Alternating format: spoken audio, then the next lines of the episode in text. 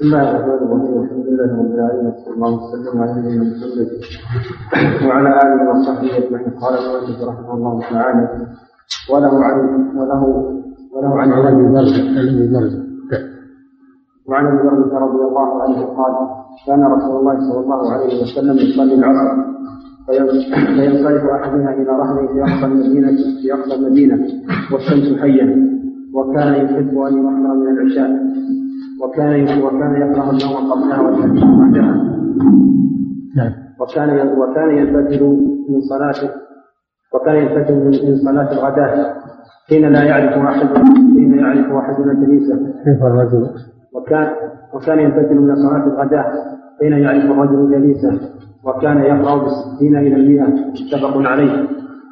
وعنده من حديث جابر رضي الله عنه قال: والعشاء أحيانا يؤخرها وأحيانا وأحيانا يقدمها، فإذا رآهم عجلوا قدم عجل، وإذا رآهم أخروا وإذا رآهم أخروا وعن ولمسلم ولمسلم عن أبي هريرة رضي الله عنه موسى ولمسلم عن أبي موسى رضي الله عنه من حديث أبي موسى من حديث أبي موسى رضي الله عنه قال: الصبح فجر فأقام الفجر الفجر فأقام الفجر حين حين يشق الفجر، ولا وينصرف أحدنا والناس لا يكاد يعرف والناس لا يكاد يعرف بعضهم بعضا. بسم الله الرحمن الرحيم. الحمد لله رب العالمين، وصلى الله وسلم على نبينا محمد وعلى آله وأصحابه، وبعد. قال المؤلف رحمه الله في سياق الأحاديث في مواقيت الصلاة: قال وعن أبي برزة رضي الله عنه عن أبي برزة الأسلمي رضي الله عنه قال: كنا نصلي مع النبي صلى الله عليه وسلم ينصرف أحدنا إلى رحله في أقصى المدينة والشمس حية والعشاء، وكان يستحب أن يؤخر من العشاء، وكان يكره النوم قبلها والحديث بعدها، وكان ينفتل من صلاة الغداة حين يعرف الرجل جليسه، وكان يقرأ بالستين إلى المئة. هذا الحديث فيه بيان كيف كان النبي صلى الله عليه وسلم يؤدي الصلاة في المواقيت التي سبق بيانها. قال قال كان كنا نصلي مع النبي صلى الله عليه وسلم العصر ثم ينصرف أحدنا إلى رحله، يعني إلى منزله في أقصى المدينة في أقصى المدينة والشمس حية، معناه نقية بيضاء حارة لا تزال حارة، لم يدخلها الاصفرار، لأنها إذا قاربت الغروب اصفرت، ولكن قبل ذلك تكون بيضاء نقية. وهذا هو الذي عبر عنه أبو برزة رضي الله عنه بقوله حية، يعني بيضاء نقية لم يشبها الاصفرار، مما يدل على أنه صلى الله عليه وسلم كان يعجل صلاة العصر في أول وقتها، لأنه سبق لنا أن وقت العصر يدخل بمصير فيء الشيء مثله ويستمر إلى اصفرار الشمس أو إلى مصير ظل الشيء مثليه. كان صلى الله عليه وسلم بحكاية أبي برزة لفعله يقدم صلاة العصر في أول وقتها. وقوله في أقصى إلى رحله في أقصى المدينة هذا دليل على حرص الصحابة رضي الله عنهم على حضور الصلاة مع النبي صلى الله عليه وسلم، وأنهم يأتون إليها من بعيد، وذلك محبة منهم بالصلاة خلف النبي صلى الله عليه وسلم لما في ذلك من الفضل، وأيضا لما يحصل لهم من العلم تعلم من رسول الله صلى الله عليه وسلم ورؤية رؤية النبي صلى الله عليه وسلم ومشاهدته، في ذلك فضل عظيم. وفي هذا أنه ينبغي ويستحب ارتياد المساجد التي فيها أهل العلم والفضل للاستفادة منهم. وفي قوله والعشاء وكان يستحب أن يؤخر من العشاء، لما أفاد قوله في صلاة العصر استحباب تقديم العصر بين أن العشاء خلاف ذلك، كان صلى الله عليه وسلم يستحب أن يؤخر يؤخر فعلها على أول وقتها، كان يستحب أن يؤخر من العشاء أي أن يؤخر فعلها عن أول وقتها.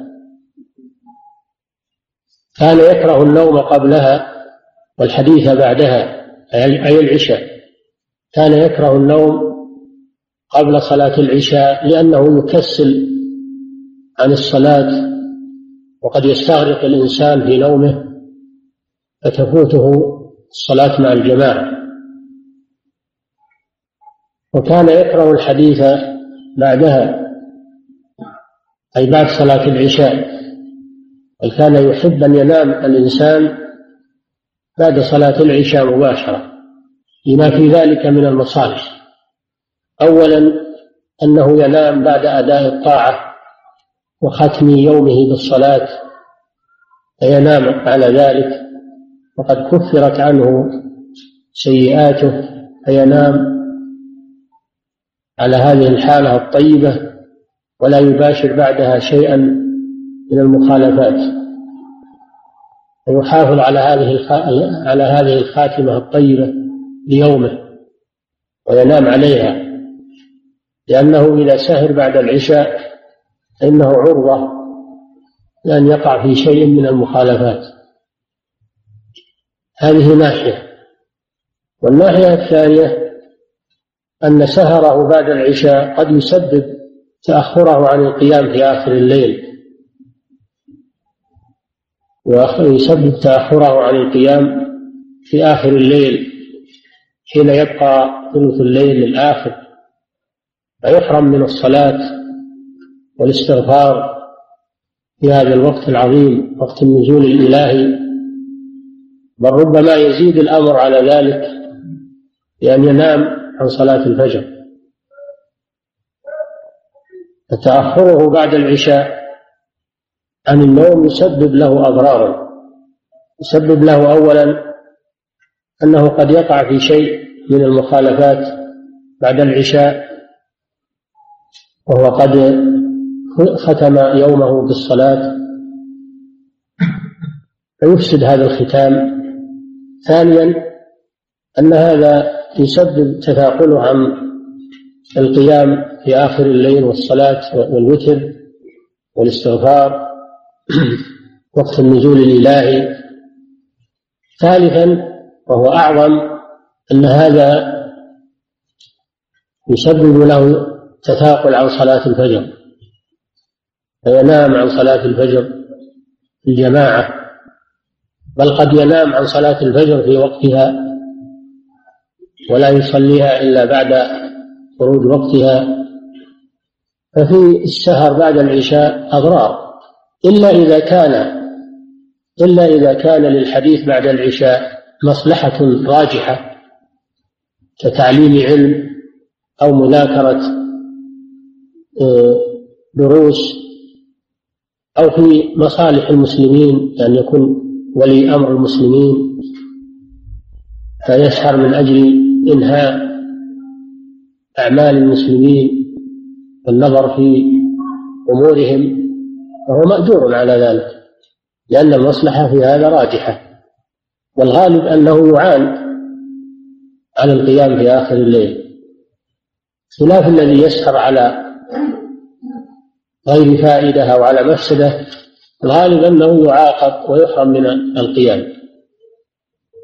كان صلى الله عليه وسلم أحيانا يتحدث بعد العشاء إذا جاءه أضياف، إنه يتحدث معهم صلى الله عليه وسلم، تحدث أحيانا مع أهله. إذا كانت المصلحة راجحة فلا بأس بالتحدث بعد العشاء، أما إذا لم يكن هناك مصلحة راجحة فإنه يكره السهر بعد العشاء، وإذا كان يؤدي إلى تفويت واجب فإن السهر بعد العشاء يحرم. وكما ترون الآن الناس تغيرت أحوالهم، فجعلوا الليل نهارا، جعلوا السهر والاجتماع واللعب واللهو كله في الليل، والأكل والشرب الضحك والمزاح كله في الليل، وإذا أقبل الفجر ناموا.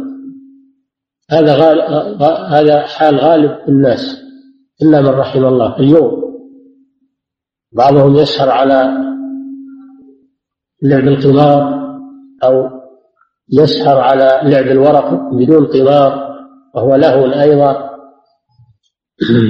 وهو ما يسمى بالبنوت، لعب البنوت، أو يسهر على مشاهدة البرامج التي تعرض على شاشة التلفاز أو الفيديو، أو سماع الإذاعات والأغاني وغير ذلك. تغيرت أحوال الناس اليوم، فكانوا يسهرون الليل، وإذا أقبل الفجر أو أقبل آخر الليل ناموا واستغرقوا في نومهم. وعم هذا حتى النساء والأطفال والبيوت والشوارع. هذه حالة سيئة بالحقيقة، لا تليق بالمسلمين. الواجب على من يريد لنفسه الخير والنجاة أن يتجنب هذه العادة، وأن يجنبها من تحت يده من أولاده وأهل بيته. وكان يكره النوم قبلها والحديث بعدها، وكان ينفتل من صلاة الغداة، من صلاة الفجر ينفتل، يعني ينصرف ويلتفت بعد السلام، ينفتل منها حين يعرف الرجل جليسه، وذلك لأنه صلى الله عليه وسلم لم يكن في مسجده أنوار، لم يكن في مسجده سرج أو أنوار ومصابيح، وكانوا يصلون في ظلمة الليل، وكان يدخل في صلاة الصبح مبكرا إذا طلع الفجر، إذا طلع الفجر فإنه يدخل في صلاة الصبح ويطيلها، يطيل القراءة فيها، ولا ينصرف منها إلا حين يعرف الرجل جليسه، فدل على أنه يدخل فيها والرجل لا يعرف جليسه، لا يعرف من بجانبه، كما في الرواية التي تأتي والناس لا يعرف بعضهم بعضا، يعني من الظلمة. في حديث آخر كان كانت النساء صلينا مع النبي صلى الله عليه وسلم متلفعات بمروطهن ينصرفن وما يعرفهن أحد، من الظلمة. وقوله كان يقرأ بالستين، أي ستين آية إلى المئة، إلى مئة آية، يعني أحيانا يقرأ ستين آية وأحيانا يقرأ مئة آية، مع صفة قراءته صلى الله عليه وسلم الترسل والترتيل والوقوف عند رؤوس الآيات. ومع هذا يقرأ ستين آية في صلاة الفجر، وأحيانا يقرأ مئة آية، دل على أنه يطول القراءة عليه الصلاة والسلام. وقد قال الله سبحانه وتعالى وقرآن الفجر إن قرآن الفجر كان مشهودا. وقرآن الفجر المراد به صلاة الفجر، سماها الله قرآنا لأنها تطول فيها القراءة.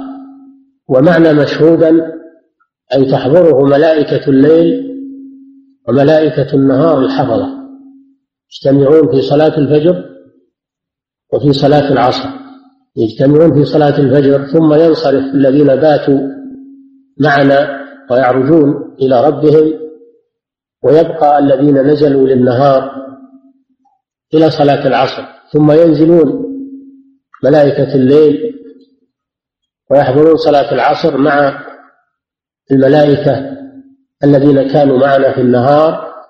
فبعد صلاة العصر يعرج الذين كانوا معنا في النهار ويبقى الذين جاءوا لمصاحبتنا في الليل، وهكذا دائما وأبدا يجتمعون في صلاة الفجر وفي صلاة العصر. فيسألهم ربهم وهو أعلم سبحانه وتعالى، فيقول كيف تركتم عبادي؟ فيقولون جئناهم وهم يصلون وتركناهم وهم يصلون. فهذا الحديث ومتفق عليه يعني بين الشيخين. ثم قال وعندهما من حديث جابر والعشاء أحيانا يؤخرها وأحيانا يقدمها وأحيانا يؤخرها، إذا رآهم اجتمعوا عجل وإذا رآهم أبطأوا أخر.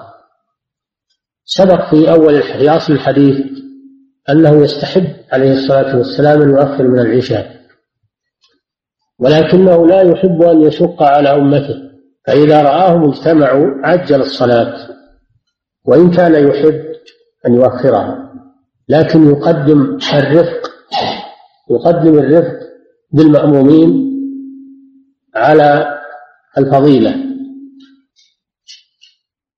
وإذا رآهم أبطأوا في التأخر والحضور أخر، وكان يحب ذلك عليه الصلاة والسلام، يوافق رغبته.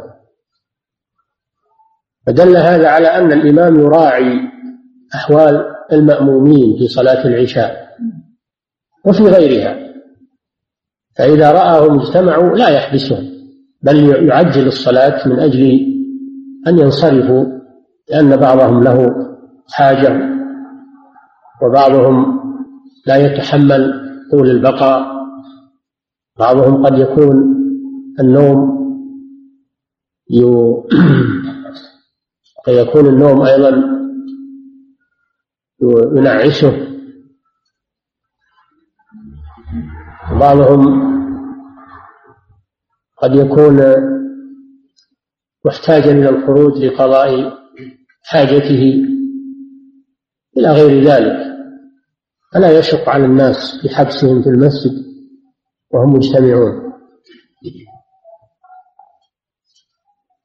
والصبح كان صليها بغلس، والغلس المراد به الظلمة، المراد بالغلس الظلمة إذا اختلط معها ضوء النهار، ظلمة الغلس ظلمة مع مع ضوء النهار، هذا الغلس. ومعناه أنه كان يبادر بصلاة الفجر يبادر بصلاة الفجر عند دخول وقتها، كما يفيده قوله في أصل الحديث ينفتل منها حين يعرف الرجل جليسه، فدل على أنه يدخل فيها والرجل لا يعرف جليسه من الظلمة، كان يصليها بغلس. هذا يدل على المبادرة بصلاة الفجر حين يطلع الفجر. وله من حواء ولمسلم من حديث أبي موسى قال فأقام الفجر حين انشق الفجر والناس لا يكاد يعرف بعضهم بعضا. هذا واضح في بيان وقت دخول النبي صلى الله عليه وسلم في صلاة الفجر، وأنه كان يبكر بها والناس لا يعرف بعضهم بعضا من الظلمة لأنه كما علمتم أن مسجد الرسول صلى الله عليه وسلم لم يكن فيه أنوار، لم يكن مضاءً، كانوا يصلون في ظلام الليل، كان يدخل فيها والظلمة باقية حيث لا يعرف بعضهم بعضا. فهذا الحديث دل على مسائل عظيمة. المسألة الأولى: فيه حرص الصحابة رضي الله عنهم على حضور الصلاة مع النبي صلى الله عليه وسلم، بحيث إن أحدهم يأتي من أقصى المدينة، يأتي من أقصى المدينة، وإذا انصرف لا يصل إلى رحله إلا في آخر وقت صلاة العصر من بعد المسافة. ثانيا: فيه فضيلة صلاة العصر في أول وقتها، فضيلة صلاة العصر في أول وقتها. ثالثا: فيه فضيلة تأخير صلاة العشاء عن أول وقتها، إلا أن ذلك مقيد بعدم المشقة، إلا أن ذلك مقيد بعدم المشقة على المأمومين، كما تدل عليه رواية جابر: إذا رآهم اجتمعوا عجل، إذا رآهم أبطأوا أخر. رابعا: في الحديث دليل على أن أنه يجب على الإمام أن يراعي أحوال المأمومين وأن لا يشق عليهم، بحيث إن النبي صلى الله عليه وسلم ترك العمل الفاضل وهو تأخير صلاة العشاء من أجل مراعاة المشقة على المأمومين، ففيه أن درء المفاسد مقدم على جلب المصالح. وهذه مسألة قد يغفل عنها بعض الإخوان. بعض الإخوان يقول: أنا بحيي السنة.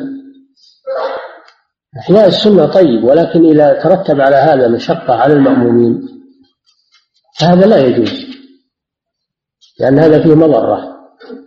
النبي صلى الله عليه وسلم يقول: لا ضرر ولا ضرار.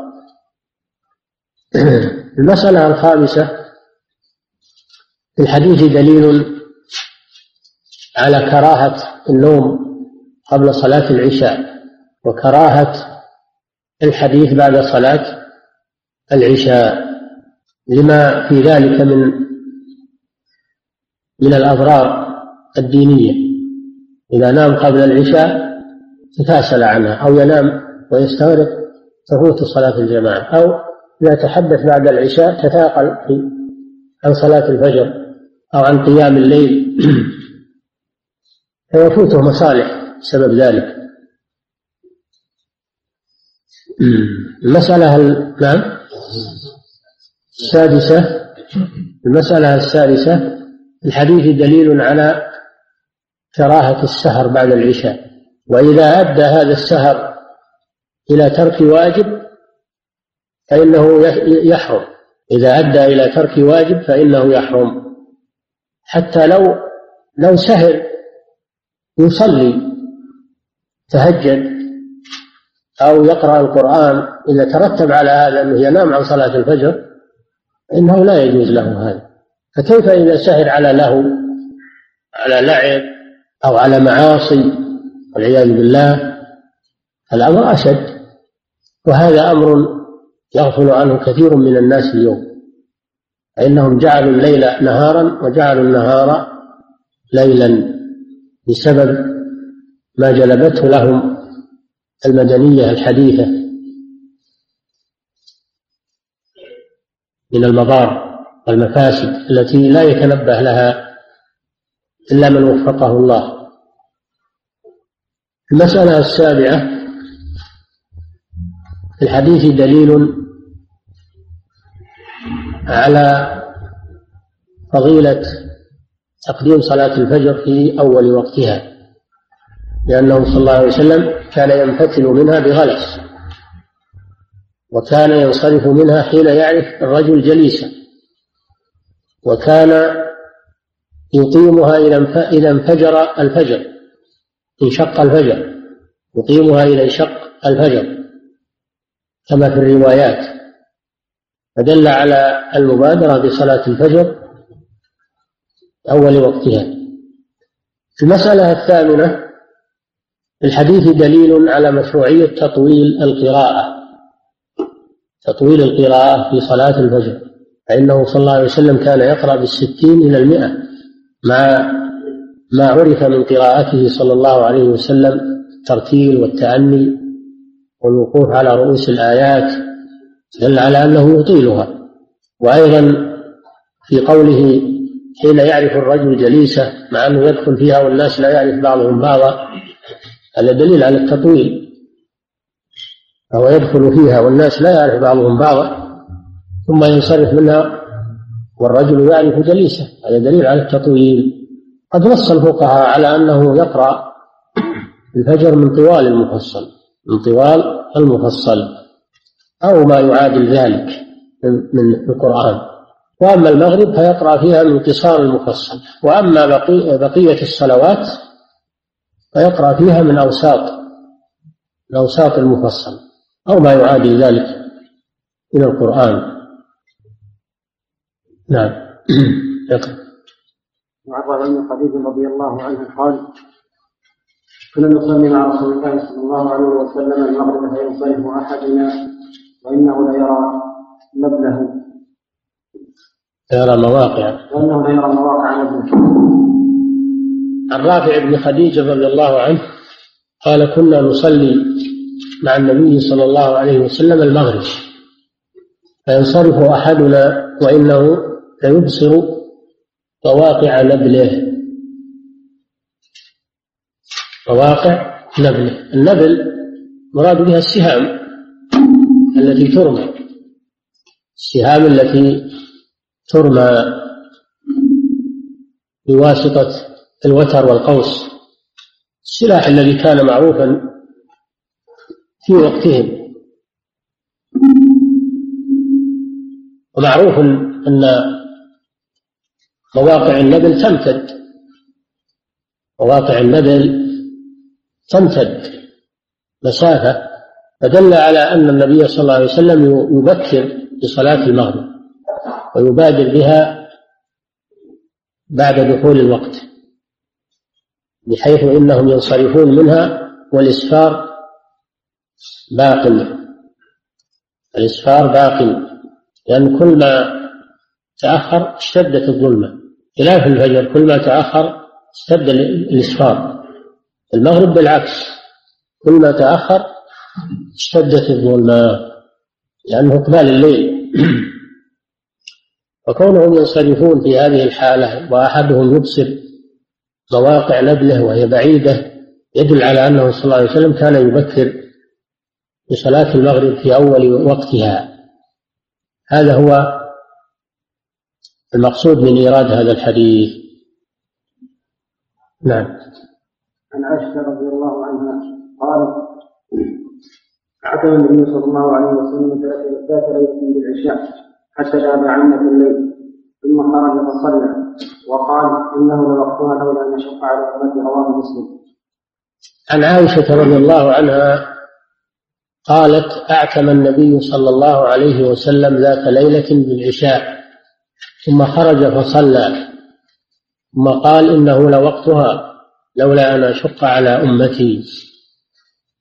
أعتم دخل في العتمة، والعتمة ثلث الليل الأول العتمة ثلث الليل الأول سمي عتمة من الظلمة لأن العتمة معناها الظلمة، فمعنى قولها أعتم النبي صلى الله عليه وسلم يعني أخر أخر صلاة العشاء حتى دخل في العتمة وهي ثلث الليل الأول ثم خرج صلى الله عليه وسلم فصلى ثم قال: إنه لوقتها أي وقتها الفاضل، لوقتها يعني المختار، لولا أن أشق على أمتي. قد سبق لنا أن وقت العشاء يبدأ من مغيب الشفق الأحمر ويمتد إلى نصف الليل أو إلى ثلث الليل، وكان صلى الله عليه وسلم يستحب أن يوفر ولكنه يراعي الرفق بأمته عليه الصلاة والسلام. إنه لوقتها، يعني مختار، لولا أن أشق على أمتي، يعني بالتأخير. فدل هذا الحديث على مسائل. المسألة الأولى يدل على أن الغالب من فعله صلى الله عليه وسلم التبكير بصلاة العشاء، لأنها إنما ذكرت أنه أعتم ذات ليلة، يدل على أنه لا يداوم على التأخير، وإنما فعله مرة، دل على أن الغالب من أحواله صلى الله عليه وسلم التبكير صلاة العشاء، وأنه أحيانا يؤخر، فيجوز التأخير إذا لم يترتب عليه مشقة. إذا كان الإنسان يصلي وحده ما عنده جماعة، أو أو النساء في البيوت التي لا تجب عليهن الجماعة، أو صار عنده جماعة يتفقون معه على التأخير، تأخيرها أفضل، يعني إذا انتفت المضرة فالتأخير أفضل، وإذا وجدت المشقة فالتعجيل أفضل دفعا للمشقة. المسألة الثالثة أو المسألة الثانية، الحديث دليل على استحباب تأخير العشاء عن أول وقتها إذا لم يترتب عليه مشقة للمأمومين، استحباب تأخير العشاء عن أول وقتها إلى ثلث الليل إذا لم يترتب على ذلك مشقة بالمأمومين. فإن ترتب مشقة كما قلنا إنه لا يجوز له التأخير، ويجوز ترك الفاضل إلى المفضول أحيانا إذا ترتب على ذلك مصلحة ودفع مضرة.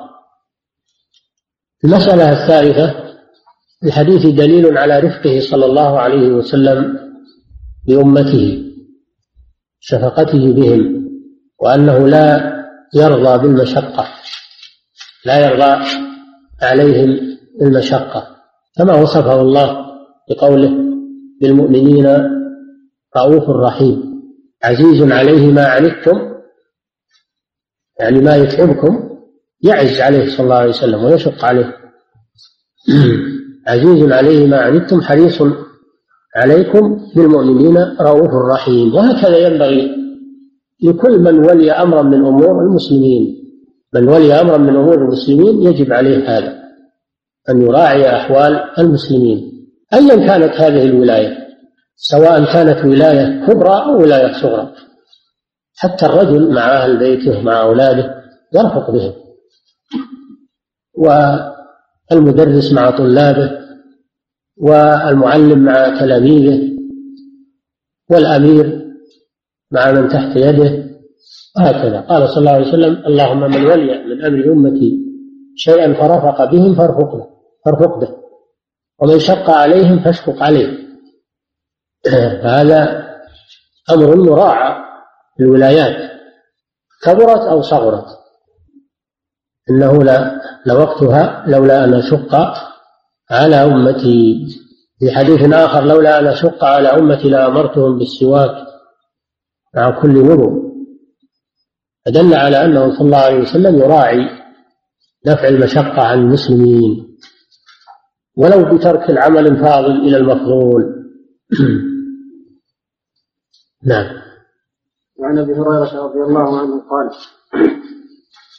قال رسول الله صلى الله عليه وسلم إذا اشتد إذا اشتد الحر فأبردوا فإن شدة فأبردوا بالصلاة فإن شدة الحر من كيف جهنم، متفق عليه. عن أبي هريرة رضي الله عنه قال قال رسول الله صلى الله عليه وسلم إذا اشتد الحر فأبردوا بالصلاة فإن شدة الحر من فيح جهنم. إذا اشتد الحر يعني في الصيف فأبردوا بالصلاة، المراد بالصلاة هنا صلاة الظهر، لأنها هي التي تؤدى في شدة الحر، الهجير، في شدة الهجير. أبردوا يعني أخروها إلى وقت البراد، أخروها عن أول وقتها إلى وقت البراد. تقدم لنا أن صلاة الظهر يبدأ وقتها بزوال الشمس، يبدأ وقتها إذا زاغت أو زالت أو أو دلكت الشمس، يبدأ وقت الظهر. ويستمر إلى مصير فيء الشيء مثله بعد فيء الزوال. والأفضل تقديم صلاة تقديم صلاة الظهر في أول وقتها، هذا هو الأفضل، إلا في شدة الحر إلا في شدة الحر فإن الأفضل تأخيرها حتى ينكسر الحر، أبردوا بالصلاة. ثم علل صلى الله عليه وسلم ذلك بقوله فإن شدة الحر من فيح جهنم، شدة الحر في الصيف من فيح جهنم. فيح مراد به الغليان، المراد به الغليان، فإن النار والعياذ بالله تغلي تفور بالحرارة.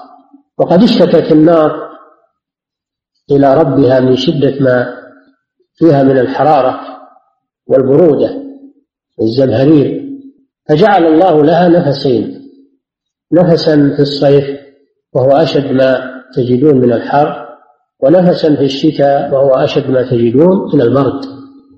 أذن الله لها بنفسين، نفس في الشتاء ونفس في الصيف. فإذا صادف صلاة الظهر في شدة الحر ونفس جهنم في هذا الوقت، ولهذا نهي عن الصلاة عند عند توسط الشمس في وسط في كبد السماء، لأنه وقت تسعر فيه نار جهنم. فأبردوا بالصلاة فإن شدة الحر من فيح جهنم. وجهنم اسم من أسماء النار، جهنم اسم من أسماء النار، والنار لها أسماء كثيرة، جهنم، سقر، الهاوية، السعير، لها أسماء كثيرة والعياذ بالله. وجهنم قيل مأخوذ من الجهومة وهي الظلمة، لأن النار مظلمة ليس فيها ضياء، شديدة الظلمة، من الجهومة وهي الظلمة. وقيل إنه اسم أعجمي، جهنم اسم أعجمي ممنوع من الصرف للعلمية والعجمة. فهذا الحديث يدل على مسائل. المسألة الأولى، يدل الحديث على أن الأصل في صلاة الظهر أنها تقدم في أول وقتها، هذا هو الأصل، لأن المبادرة بالطاعة في أول وقتها أفضل. المسألة الثانية أنه عند اشتداد الحر فالأفضل تأخير صلاة الظهر إلى أن ينكسر الحر، لما في ذلك من الرفق بالمسلمين. ولكن وردت أحاديث أن أن الصحابة شكوا إلى رسول الله صلى الله عليه وسلم ما يلقون من شدة الرمضاء، فلم يشكهم صلى الله عليه وسلم. وفي حديث آخر أنهم كانوا يصلون مع النبي صلى الله عليه وسلم، فإذا لم يستطع أحدهم أن يضع جبهته على الأرض فإنه يضع طرف ثوبه ويسجد عليه لشدة الحر. فهذا يدل على أن أنه كان صلى الله عليه وسلم يصلي الظهر مع شدة الحر، وهنا يقول أبردوا. فما الجمع بين الأحاديث؟ أجاب أهل العلم عن ذلك لأن الحر لا من أصل الحر، لذلك يبقى إلى آخر وقت العصر، فلو أخر إلى أن يزول خرج الوقت، لو أخر إلى أن يزول الحر نهائيا من الأرض خرج وقت العصر، لأنه ما يزول يمكن إلا بالليل، تبقى الأرض حارة. هذا الذي شكوه بقايا حرارة وهي لا تزول بسرعة، فلا تعارض بين الحديثين، الحمد لله. المسألة الثالثة، الحديث بيان لمصدر الحرارة وهو أنه من جهنم، فيدل على وجود النار وأنها مخلوقة الآن، قد دلت الأحاديث على وجودها الآن. قال تعالى فاتقوا النار التي أعدت أعدت للكافرين، هذا دليل على وجودها وأنها أعدت. وحديث الذي معنا يدل على وجودها وأن لها نفسا الصيف ونفس في الشتاء، فهي موجودة، لا أنها تخلق فيما بعد كما يقول بعضهم، وكذلك كان النبي صلى الله عليه وسلم جالسا في أصحابه فسمعوا وجبة، يعني سمعوا سقطة شيء، الوجبة يعني سقطة الشيء، فقال لهم أتدرون ما هذا؟ قالوا الله ورسوله أعلم. قال هذا حجر رمي به في نار جهنم منذ سبعين خريفا الآن وصل إلى قعرها، فهذا دليل على وجود النار وأنها مخلوقة الآن وموجودة، أعاذنا الله وإياكم المسلمين منه. هذا هو السبب في وجود الحرارة ووجود البرودة. ولا يمنع أن يكون هناك أسباب أخرى يعرفها الناس أيضا، لأن هذا من العلم الذي لا من علم الغيب الذي علمه النبي صلى الله عليه وسلم فأخبر به أمته. ولا يمنع أن يكون هناك أسباب للحرارة والبرودة أخرى، الله جعل للأشياء أسبابا متعددة، لكن أصل الأسباب هو هذا. نعم. عن الرافع بن خديجة رضي الله عنه قال قال رسول الله صلى الله عليه وسلم نعم عن الرافع بن خديجة رضي الله عنه قال قال رسول الله صلى الله عليه وسلم أصبحوا بالصبح فإنه أعظم من أجوركم، رواه خمسة صححه الترمذي وابن حبان. الرافع بن خديجة رضي الله عنه قال قال رسول الله صلى الله عليه وسلم أصبحوا بالصبح فإنه أعظم لأجوركم. أصبحوا ظاهره أخر الصبح، أخر صلاة الفجر عن أول وقتها، فإنه أي تأخير صلاة الفجر عن أول وقتها أعظم لأجوركم، أكثر أجرا. فالحديث يدل بظاهره على تأخير صلاة الفجر عن أول وقتها، وفي رواية أسفروا أسفروا بالفجر أي صلوها في سفر في إسفار، هذا يدل على التأخير. وبهذا أخذ الحنفية، الحنفية يرون تأخير صلاة الفجر عن أول وقتها، ولكن الأحاديث التي مرت وهي كثيرة تدل على أن النبي صلى الله عليه وسلم كان يبكر بصلاة الفجر. حديث يقول والناس لا يكاد يعرف بعضهم بعضا، يعني عند دخول النبي صلى الله عليه وسلم في صلاة الفجر، وحديث كان يصليها بغلس، والغلس معناه الظلمة، الغلس غير الإسفار خلاف الإسفار. حديث يقول ينصرف منها حين يعرف الرجل جليسه، مع أنه كان يقرأ بالستين إلى المئة، ومع هذا ما ينصرف منها إلا حين يعرف الرجل جليسه من الظلمة. الأحاديث الكثيرة تدل على تقديم صلاة الفجر، بينما هذا الحديث يقول أصبحوا بالصبح أو أسفروا.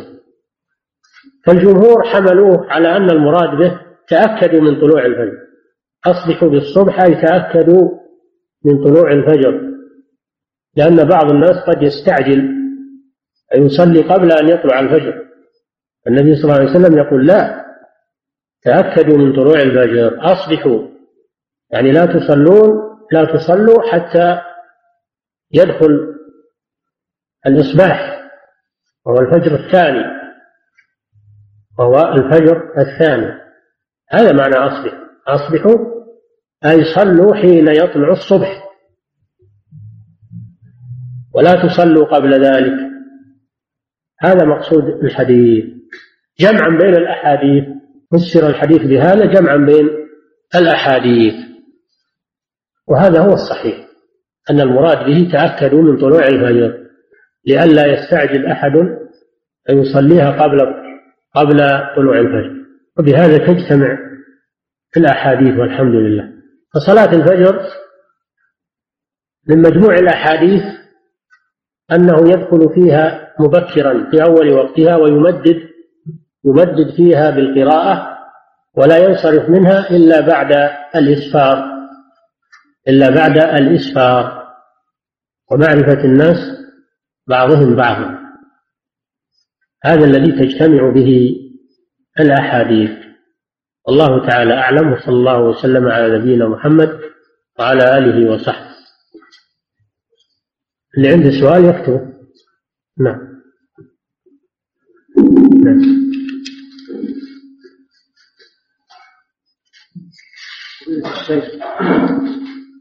عندما يشتد الحر الصيد وربيع ونعم في هذا الحديث. نعم. عندما يشتد الحر في الصيد. نعم. وأريد أن أعمل بهذا الحديث حديث أبو هريرة وهو الإبراد بالصناعة، وأمر الناس أو من معي بالإبراد يقولون إننا لم نرى أحد يفعل هذا ولم يسق الحرام مع العلم مع العلم أننا لسنا في وظيفة نفسهم من آخر فما هو الرد عليه؟ جزاكم الله خيرا. الإبراد سنة ليس واجبا، الإبراد سنة، فإذا رغب الناس إذا رغبوا ما ما أمر بالإبراد إلا من أجل مصلحتهم ومراعاتهم، فإذا طلبوا الصلاة في أول وقتها فلا مانع من ذلك، لأن هذا يراعى فيه أحوالهم. الناس الآن في أشغال في وظائف وفي أعمال، الناس في الوقت الأول في الهاجرة كانوا يقيلون الناس إلى وقت قريب أدركناه، كانوا يشتغلون أول النهار ثم يقيلون عند قبل الظهر، يرتاحون قبل الظهر، ينامون، فيبرد لهم بالصلاة لأجل راحتهم. أما الآن ما كانوا يقيلون ولا كانوا يرتاحون، تغير الوضع، فيبرد. إذا استدعى الأمر أن الأرفق بهم المبادرة بالصلاة في أول وقتها فلا مانع من ذلك، مسألة مسألة مراعاة أحوال المأمومين كما سبق في العشاء، النبي صلى الله عليه وسلم يحب تأخيرها وتأخيرها أفضل، ولكن إذا لزم على ذلك المشقة على المأمومين فإنه يقدم المفضول على الفاضل مراعاة لأحوال المأمومين، فلا حرج في ذلك الحمد لله. نعم.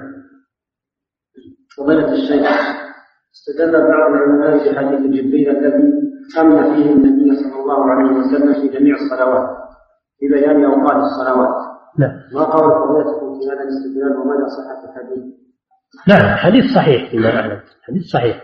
قد أم النبي صلى الله النبي أم أم النبي صلى الله عليه وسلم جبريل في أول الوقت وفي آخره، وقال يا محمد الصلاة بين هذين الوقتين، أمه في اليوم الأول في أول الوقت، في اليوم الثاني أمه في آخر الوقت، ثم قال الصلاة بين هذين الوقتين.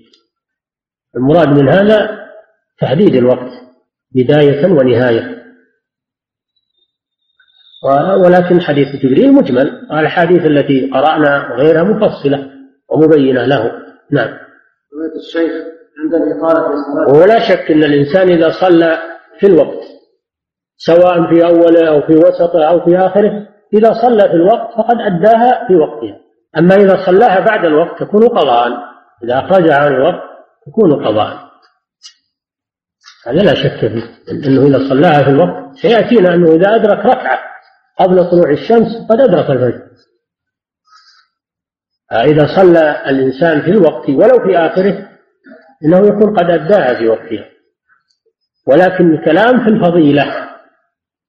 نعم. الله. نعم. نفهم من هذا أن المواقيت هو من عند الله وليس من الناس.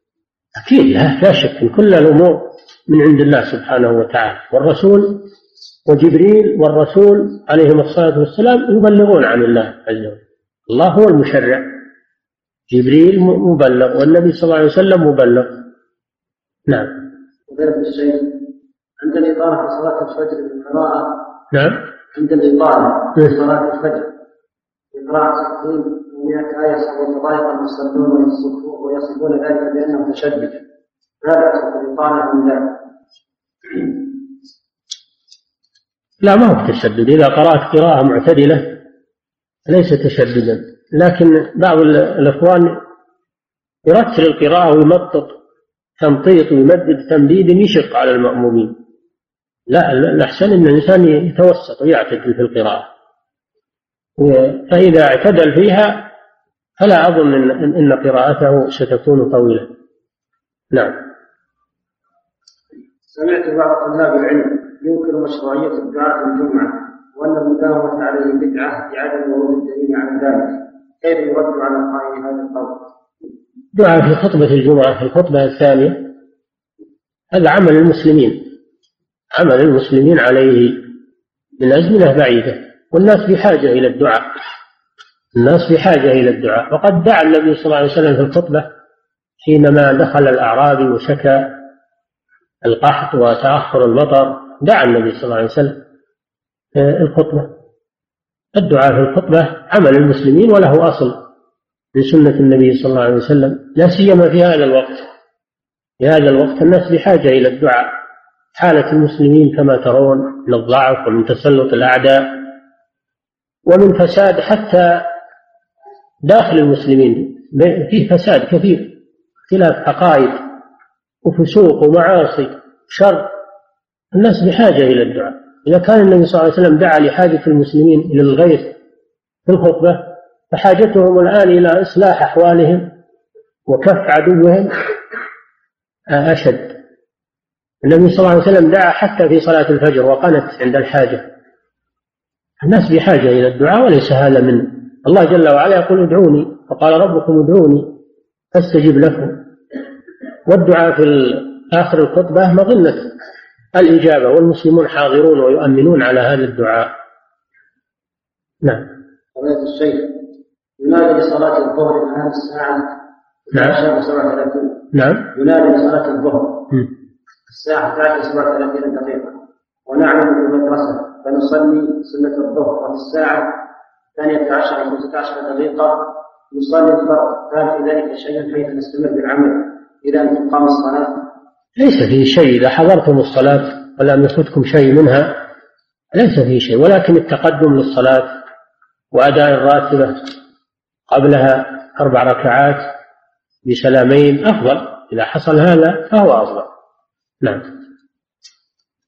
ما هي القاعدة في الصلاة في البلاد التي يطول فيها النهار ويقصر فيها الليل وبالعكس؟ لا تروحوا لما لا تروحوا لما خلكم في البلاد اللي معتزله. هذه المسألة عرضت على المجامع الفقهية وعلى مجلس كبار العلماء وعلى حصل فيها بحث، ملخصه أن البلد التي يمر فيها ليل ونهار في خلال أربع وعشرين ساعة فإنهم يعتبرون صلاة الليل في الليل وصلاة النهار في, الليل في النهار، ولو كان أحدهما قصيرا، ولو كان الليل قصير أو النهار قصير، لأنه أحيانا يقصر هذا ويطول هذا، أحيانا بالعكس. أما البلاد التي لا يمر فيها خلال أربع وعشرين ساعة ما يمر فيها ليل ونهار، بل كلها نهار أو كلها ليل، حتى إن بعض البلاد يكون الليل فيها ستة أشهر والنهار فيها ستة أشهر، وهي البلاد القطبية، هذه يقدر لها. قالوا يقدر لها يقدر لها مثل ما أمر النبي صلى الله عليه وسلم بالتقدير في أيام الدجال، قالوا اقدروا له، يقدر لها ليل ونهار. ولكن هذا التقدير هل يكون باعتبار مكة المشرفة، أو يكون باعتبار أقرب بلد إليها يمر فيه ليل ونهار خلال أربع وعشرين ساعة؟ هذا اختلفوا فيه. والحاصل أن هذه مسألة عويصة جدا، وفيه مثلا الصوم وفيه الصلاة، يعني فيه أمور عظيمة المسلمين. لكن من رحمة الله أن البلاد التي هذه حالتها يقل فيها السكان ويقل فيها المسلمون المسلمون أكثر ما يكونون في البلاد التي فيها ليل وفيها نهار معتادان. نعم. بارك الشيخ، الأقوال قد كثرت عندنا في وقت الاتيان بأذكار الصباح والمساء. نعم.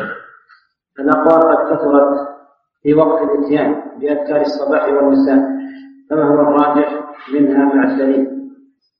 الراجح والله أعلم أن أذكار الصباح تقال بعد الفجر في أول النهار، في أول النهار، وأذكار المساء تقال قبل غروب الشمس، بعد صلاة العصر قبل غروب الشمس. هذا هو الذي صباحا ومساء. أذكار الصباح في الصباح، وأذكار المساء في المساء. الصباح من بعد طلوع الفجر، والمساء بعد صلاة العصر إلى غروب الشمس، هذا كله يسمى بالمساء. نعم. قضية الشيخ، وإن وإن أخر الأذكار المسائية إلى بعد صلاة المغرب فلا بأس، لا بأس بذلك. إذا أخر الأذكار المسائية إلى بعد صلاة المغرب ويعتبرها في أول الليل حتما إن شاء الله. نعم نعم نعم.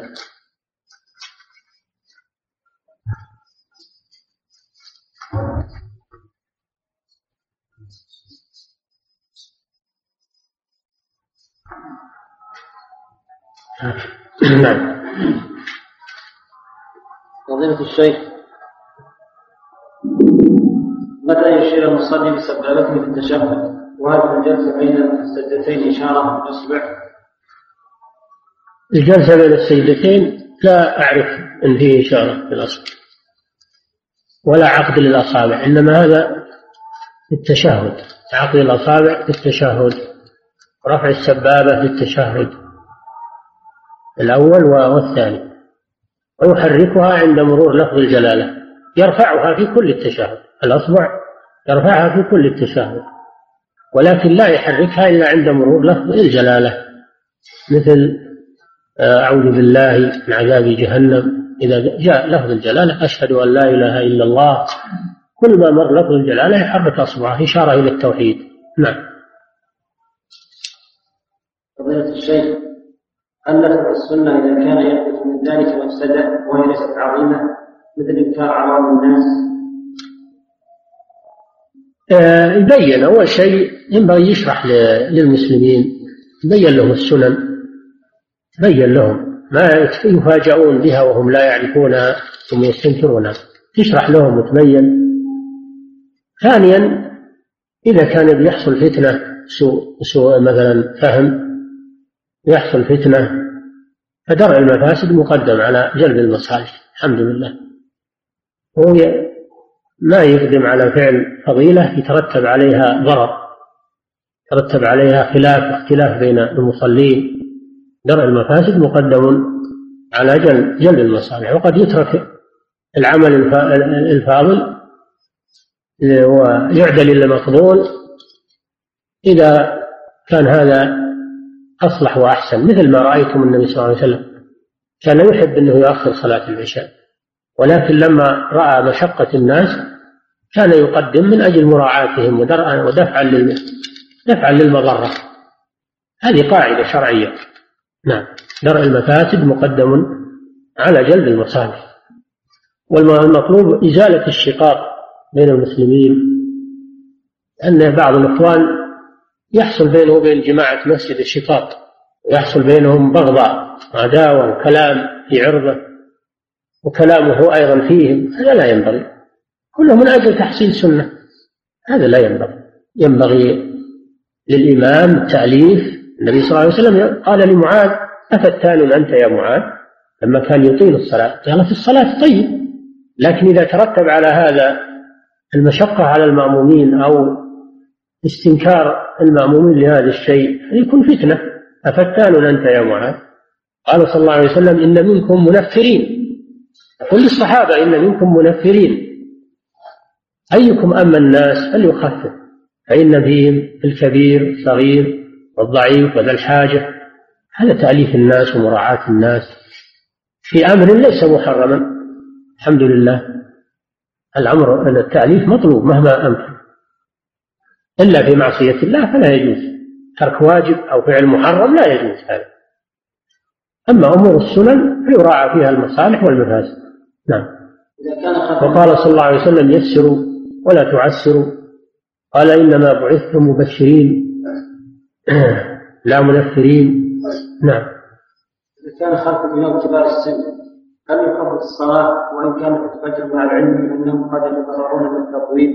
إذا كانوا ما يتحملون يخف حتى الفجر، إذا كانوا ما يتحملون أو في شدة برد أو في شدة حر، ما هم في مكان لايق، ما عندهم مسجد يصلون بالبرد أو بالحر أو في سفر، لا يطول عليهم. النبي صلى الله عليه وسلم قرأ بسورة الزلزلة، قرأ في الركعتين، قرأ صلى الله عليه وسلم سورة الزلزلة بالركعتين في السفر، فلا يطول على المأمومين إذا كان التطويل يشق عليهم حتى ولا صلاة الفجر.